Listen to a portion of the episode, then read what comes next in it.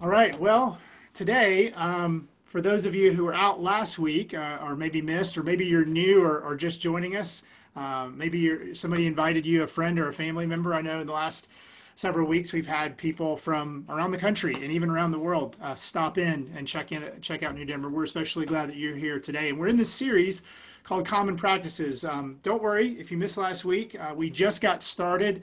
Uh, we're only one weekend. You can always go back to our website. As always, um, we're actually posting the video from these Zoom gatherings, uh, or you can listen to our podcast as you always have. However, you get your podcast, just search for New Denver and you'll find us.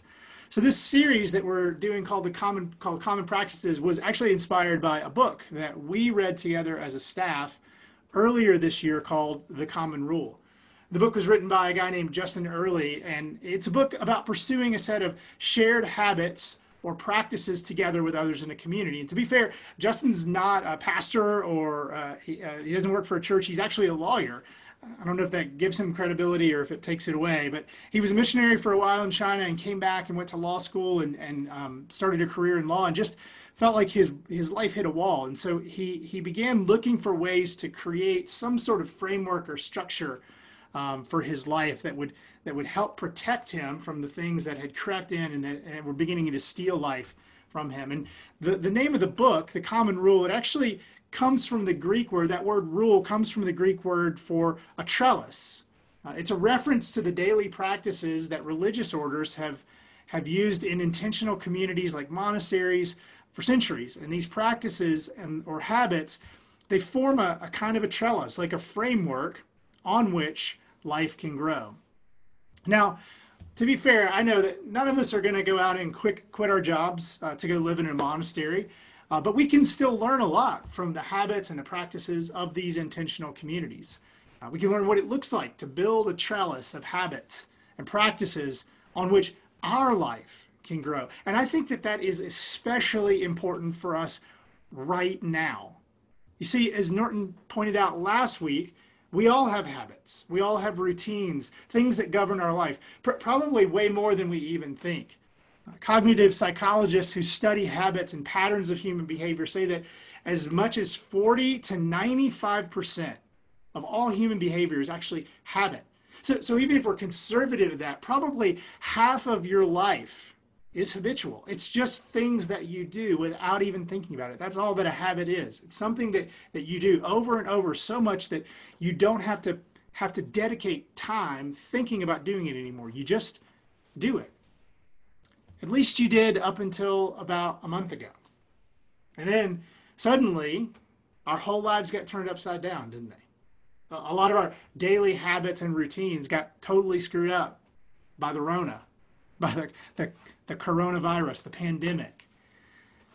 I mean, when we wake up in the morning is different. The time, the way we wake up, what we have to do in the morning is different. Commuting to work and school, totally gone. That's different. Going to the gym to work out, how and where we eat our meals, our recreation is different. All those things that we just took for granted, the things that we did without even thinking about it skiing, camping, uh, going to the movies, or going to sport, sporting events all those got upended so many of the things that we filled our everyday lives with were taken away.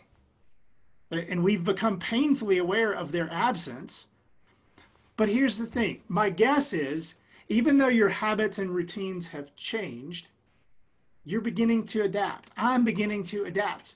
A new normal is forming. And yeah, it, it's early. It, I mean, it's only been going for a little over a month now and, and, and we all hate it and we miss the old normal, but we're adapting. We're changing every day in ways that we might notice, but in a lot of ways that we definitely don't. We're transforming into a different way of living. That's the way that God created us to be as human beings. One of the amazing things about humans is just how adaptable we are. And that adaptation is going to happen whether we're conscious of it, whether we're aware of it, or not. Uh-huh. Here's the really good news that within this disruption of all of our habits, uh, of our, our regular life, of that old normal, there's an opportunity in the middle of this calamity. We can intentionally shape how we adapt. How? Through our daily habits and practices. By being intentional about how we shape those and create those, we can build a framework, a, a, a kind of trellis a rule, a set of practices and habits that allow us to allow life to grow. And this virus and our response to it, it's, it's interrupted all of our habits and our routines. And even though that there are new f- habits that are forming without you even thinking about them, they're not set.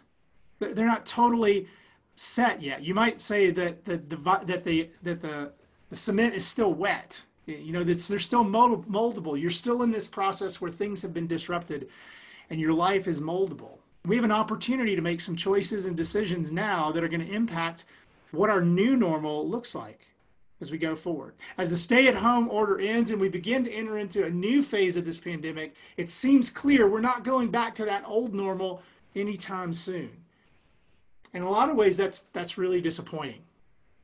But beyond the disappointment, I think that there's a hidden gift and an opportunity to shape our lives in some positive ways right now so that as we make our slow journey back to all of those things that the virus has taken away from us, we're simultaneously growing in ways that one day we might look back and actually appreciate the things that this time gave to us.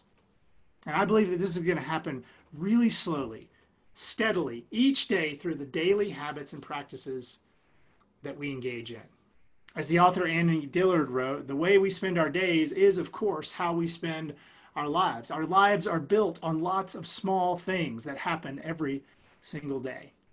So, we're going to start today in this series by looking at the first daily habit that Justin talks about in the book. And it's the perfect place to start because it's not just a habit.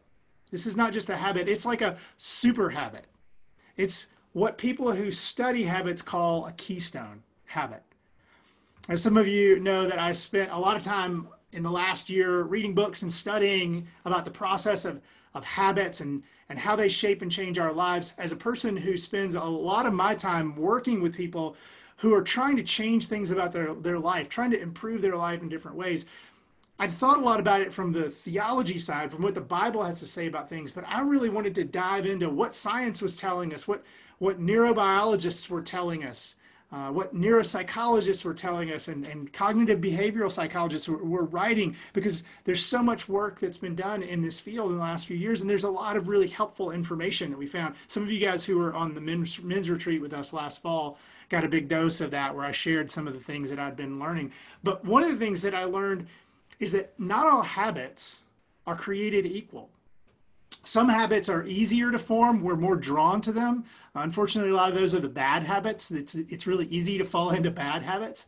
Uh, but some habits that we that we have um, have bigger impacts on our lives than others. And when we focus on those, they actually have an impact in other areas of our lives than spe- than, spe- than just the specific area that we focus on within the habit.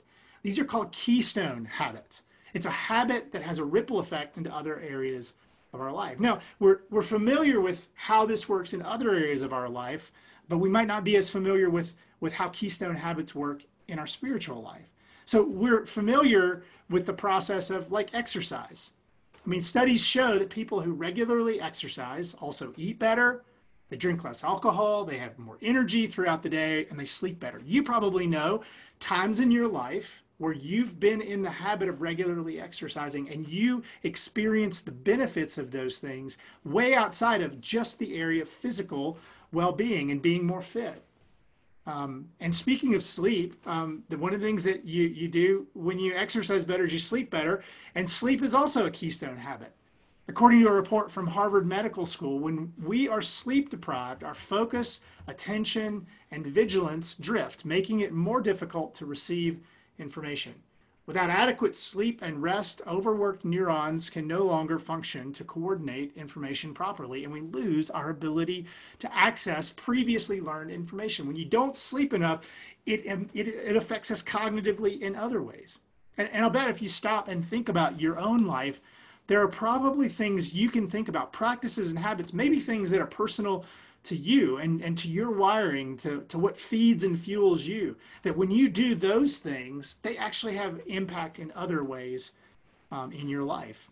And that's what the first practice we're going to talk about today um, is like. It's a keystone habit in our spiritual life, and it's the habit of daily prayer. Now, before I jump in, I need to say that the challenge with prayer, one of the challenges talking about prayer as a habit or a discipline, is it's something that we're all already familiar with. it's not like when I say the word prayer, you have no idea what I'm talking about. You, you, when I say prayer, you instantly have an idea of what prayer is. Um, maybe you're here today and you grew up um, going to church or you've been following Jesus for a while and you've been praying for a long time. I mean, you know how to pray, you know how to do it.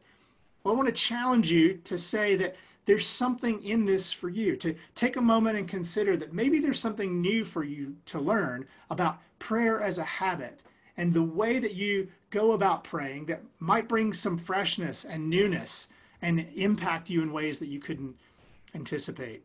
But maybe you're here today and you know you're not too sure what you think about God or Jesus and we're so glad that you're here um, we always want to meet people wherever they are on their spiritual journey and help them take steps to grow. And if you're here and you hear the word prayer and you feel like there's skepticism or resistance because you don't even know if God's there. So, so why would you pray to him? And that's what prayer is, right? For you, that's what, when you hear the word prayer. I just want to say that prayer, just consider that prayer might actually be for you, even if you don't yet believe in God. And one of the things that I love about this chapter in the book is how the author presents the concept of prayer.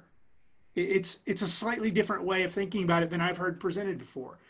And what he says is, is that prayer is a way of using words to shape our day. What he acknowledges in this chapter is that words have power. And we know this, right? The, the thoughts or ideas that are formed into words that we think, whether we say them out loud or whether they're just simply thoughts that are in our head, they have the power to shape us and to affect our actions and choices. As the great theologian Albus Dumbledore once said, words are, in my not so humble opinion, our most inexhaustible source of magic, capable of inflicting injury and remedying it. So, sorry, small Harry Potter nerd joke there for all of you who are Harry Potter fans, but the sentiment is very true. I love this idea that we know this, right? That words have the have the capability of both inflicting injury and remedying it. Words have great power. And words have the same power to shape our day, to shape our experiences as we go through life, which is where prayer comes in. So, prayer is our opportunity at key moments to choose the words that shape our day. And this is a definition that I'm going to come back to that prayer, it's an opportunity at key moments during our day to choose words that actually shape our day, that shape our experience.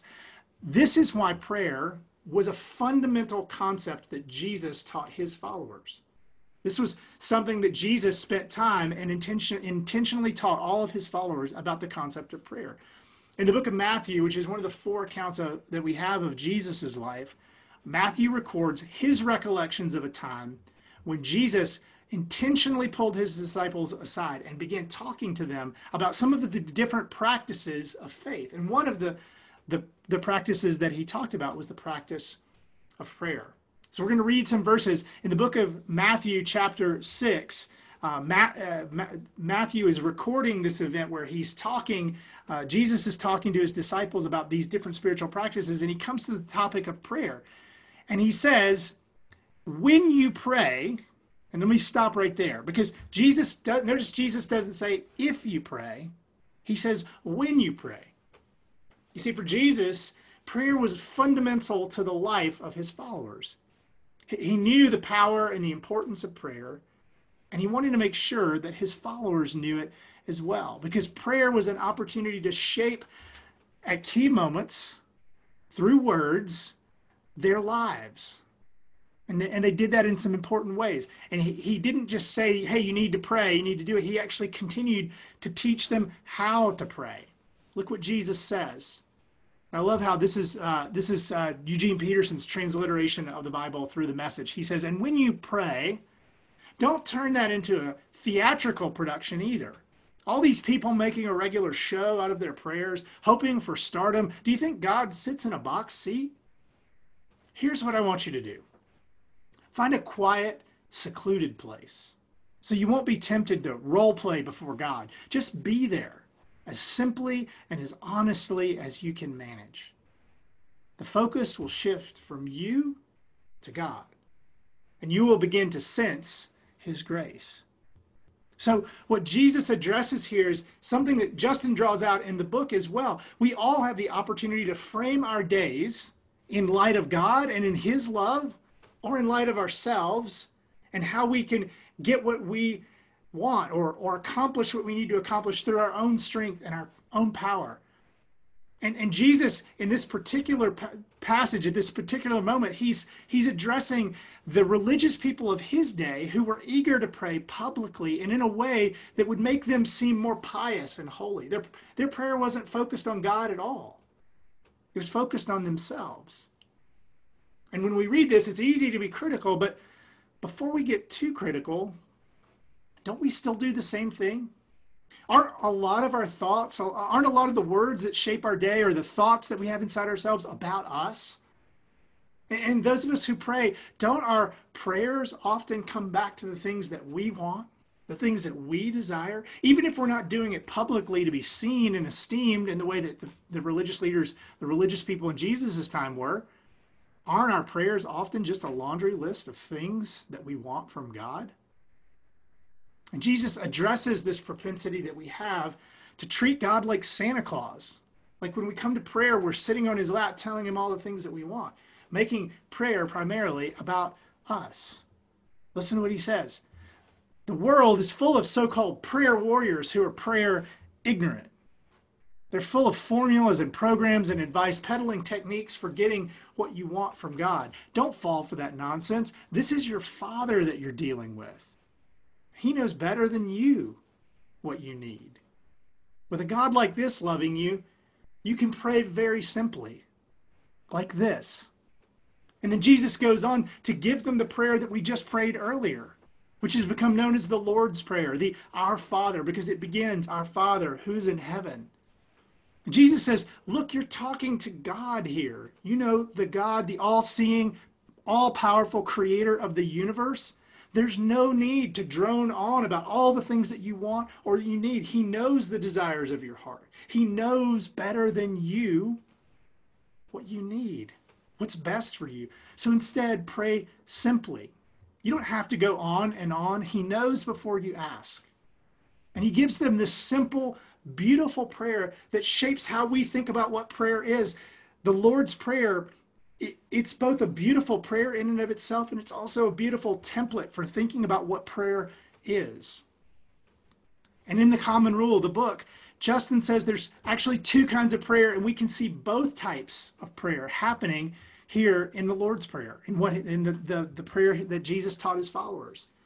And the first type of prayer is a prayer that names a reality that is our Father who is in heaven. There, there's so much packed into this one line. God, we acknowledge that you are there. We can't see you, you're not here, you're in a heavenly realm, a place that we can't see, another dimension, somewhere else. But we know that you're there. And we know that you are watching us. We know that you are listening to us even though you are unseen to us, you are our Father. You love us. We are your children. Because of your love, we are accepted. We are enough.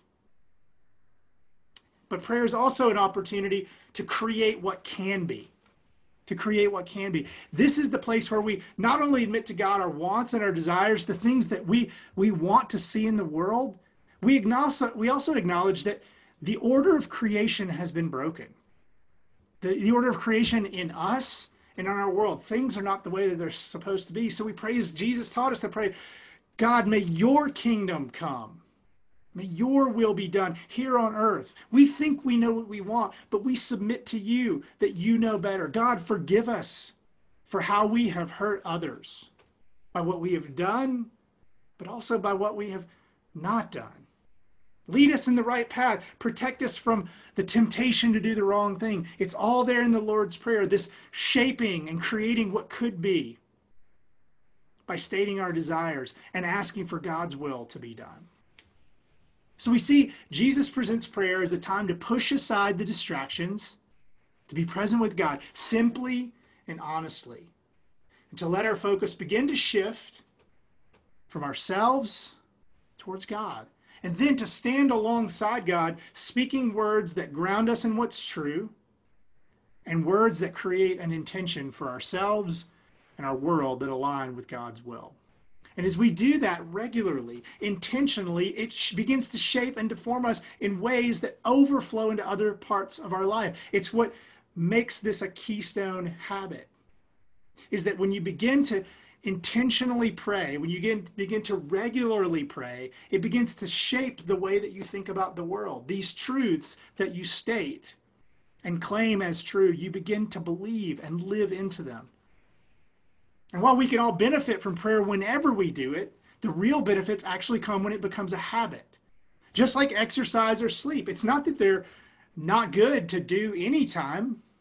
Uh, doing them occasionally is good but we often don't realize the full benefit until it truly becomes a habit.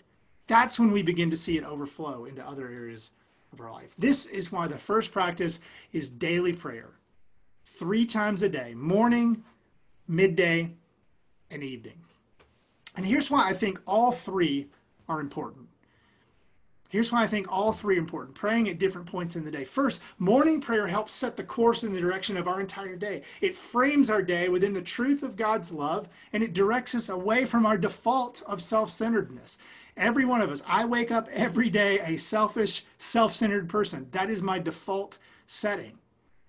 And prayer begins to shape our minds early in the day by choosing the words that shape our thoughts and then guiding us towards that direction through the day. And here's the thing if we don't shape our minds early in the morning, if we don't choose words or, or intentionally expose ourselves to thoughts that shape us in that way, we're still going to be shaped. We're allowing ourselves to be, simply be shaped by others. We're creating a different kind of prayer.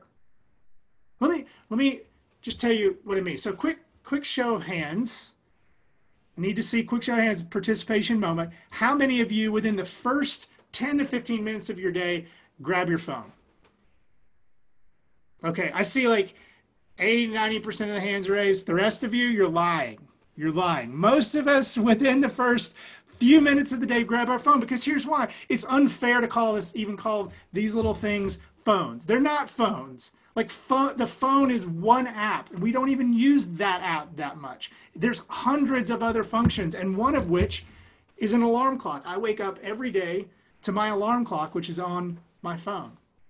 And that's amazing. These devices are brilliant. They're so amazing. There's so many things that they allow us to do. But here's the thing when, when this device, which is a portal into the world, is also our alarm clock, it allows me to easily turn off my alarm clock and then switch over to another function my calendar, my email, news app, social media platform of choice.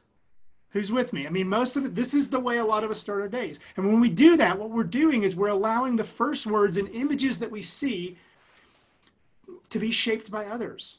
We're allowing this content to come to us and it shapes the, the thoughts, the words that come into the words we take in form thoughts and ideas in our head, and this is how we begin our day.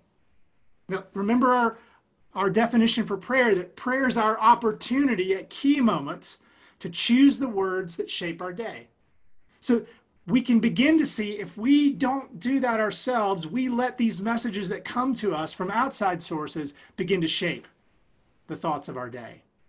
So I don't know which app you click on first, but here's how it shapes your thoughts into prayer. Maybe you open your calendar or your email first, just to get an idea of what the day is like.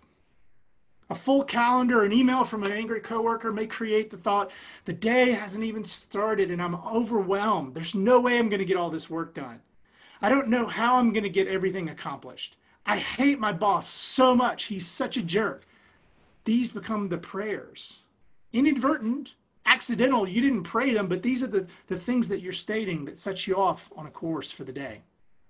Maybe you the, open up the news app just to see what's happening overnight, just to get updated stats on the pandemic, see how many people died overnight. You read about what President Trump tweeted overnight. You get Speaker Pelosi's take on that. And then the thoughts begin to form without you even really thinking too much about it. The world is not a safe place. People can't be trusted. Our world is divided. And I'm so angry at what insert politician here said. I can't believe that my parents voted for that person. Maybe you don't begin with news. Maybe it's just Instagram, right? Innocent. Just going to go flip through pictures just as I start to wake up. And as you check your alerts, look at the images your friends and family and celebrities or influencers that you follow posted, thoughts just begin to form. I can't believe I didn't get more likes on that picture that I posted. No one cares what I post. Look at how many likes that person got. She's such a much better mom than me. Look how look how mu- much better her life is than mine. I wish I had those clothes or those shoes that that person has. Then I could be cool like that person. Then people would like me. Then I'd be popular. Then I'd be enough. And again, we don't necessarily choose to think this way, but this is the way that when we allow the words to come to us early in the day, they begin to shape us and they set us on a different course. But what if you thought or said or read something different? Not long, not exhaustive, not complicated, but what if you just woke up and the first thing you did was thought, God, thank you for another day of life. Thank you that I didn't do anything to wake up. You just allowed me to wake up. Spirit, I was made for your presence. May this day be one I spend with you in all that I do. What if you just prayed, Father, who is in heaven, hallowed be your name? And you just said the Lord's Prayer. How long would that take? Not long, but how would it shape the trajectory of your day? If you did that regularly, consistently, how if your morning started that way, how might your day be differently? different. But of course, just praying in the morning is, is a great start to the day, but challenges are still going to come. Things are still going to go wrong. So, what if you took a, a few moments in the middle of your day to reframe your work in light of God's love?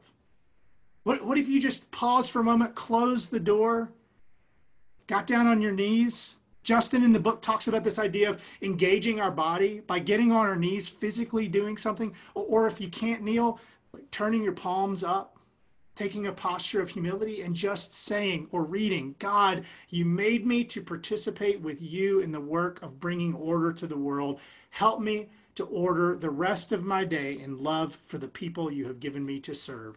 Amen. How would that shape or change the rest of your day? What if you said, God, I know you love me no matter what. My worth is not dependent on whether I close this deal or not. What impact might that have?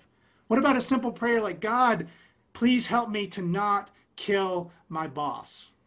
I mean, I'm slightly kidding, but I mean, these slight moments of just turning our attention from ourselves and our feelings of insufficiency and our feelings of, of frustration turning towards God opens up new possibilities in the middle of the day. And then what if Netflix or email or social media didn't form our last thoughts as we closed our day? What if we intentionally chose the words that we said right before we went to sleep? Father, I was made to rest in your love. May my body rest in sleep, and may my mind rest in your love. God, as I review the events of my day, I can see where you were present. And as I think about everything that happened, as I review in my mind the people that I encountered, the things that I did. I can see where I did or said things to hurt other people. Help me to forgive myself. Even in my failure, I believe that you love me. What if you began to choose those words the end of your day? Imagine how your life might be different if you could take even just these few moments at the beginning, in the middle, in the end of your day to frame your life with words that affirm the truth that you're loved, you're accepted, you're cared for by God. What, what if you chose words that invited God into your day to see your work, the work that you do, whatever it is that you do, as woven into your relationship with Him so that no matter what you do, He's doing it with you? So, this is the first habit that we're going to practice together over the coming week praying three times a day. If you're reading the book, you, you know, as I mentioned, the author advocates for kneeling as prayer. It's a great way of making the moment, um, marking the moment. Uh, by kneeling, by doing something physical, but if that doesn't work for you, maybe turn your palms up, you know, upward, just in a posture of humility. Do whatever works for you. Make it simple. And if I can make a suggestion for those of you, for all of us who raised our hands and said we, we grab our smartphone in the, in, in the, early in the morning, that let that be an ally. You know, these phones have become such a huge part of our life. Use it to your advantage. If you're having a hard time remembering to pray, then just tell Siri or Alexa or Google or whoever your machine overlord overlord of choice is, ask them to set a reminder for you to pray at a time in the morning that works for you. And hey, my Alexa just went off. That was hilarious. I didn't even plan for that. What should I remind you? You should remind me in the morning to pray. And what if we ask them to actually remind us to do these things? And to take it a step further, I joke about the phone thing, but if you're going to download, uh, if you're going to grab your phone early in the morning, download an app so that so that when you grab your phone first thing in the morning, there's a reminder waiting for you, and you can just click on an app that guides you through prayer. Exer- experts call this habit stacking. It's connecting a new habit, something new that you're trying to do, to something that's old. It's really effective at making a habit stick. So you're going to grab your phone in the morning, you know that. So give yourself something else to do. Rather than clicking on your email or social media, download an app. There's tons of them out there, but I'll tell you the one that I use is called Daily Prayer just looks like a little little sunrise there. You just click on it and it's beautiful. It's a beautiful little uh, app that just gives you a simple prayer to read, gives you some scripture to read, the Lord's Prayer, and you can be done in a couple of moments. Download that and just click on that as the first thing um, that you start your day with. And a special bonus for that app some guys down at a church in Englewood, Colorado, uh, they wrote it and, and built it, and it's 100% free. So whichever whichever one works for you, just search daily prayer and you can find hundreds of apps out there. But whatever works for you, take some time. Try that for this week. Pause for prayer three times a day. And keep it simple.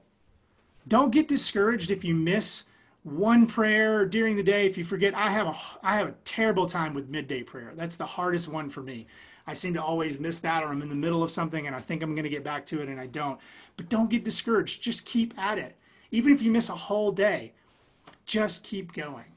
What you'll begin to find over time is that as you say these prayers, something gets into you. As you begin to say these words, something begins to shift and to change. And as the author of the book says, we say our prayers until our prayers begin to say us. So let's do that together this week. And as we close up um, our time together, there's no better way to do uh, that than to than to close together in prayer. So join me as we pray um, as we begin this new habit together. Let's pray. Almighty God, um, we're grateful that you are available to us. That through prayer, uh, you, the God of the universe, um, is always there, always listening, um, always available, morning, midday, evening, even in the middle of the night. All we have to do is to simply turn our attention towards you, and you are there listening. God, grant us the focus and the perseverance uh, to being able to engage in the regular practice of prayer. We believe that we are shaped and changed as we engage regularly in this practice, that as we meet with you, you change us. And so I pray for everyone, for myself included, that as we go out into this week, we would make a regular practice of making time for you in the morning, in the middle of our day, in the evening, and that you would meet us there in a unique way and help us to begin uh, to live this way, to live the life of love that you call us to live. And we pray all of these things through the Son and by the Spirit. Amen.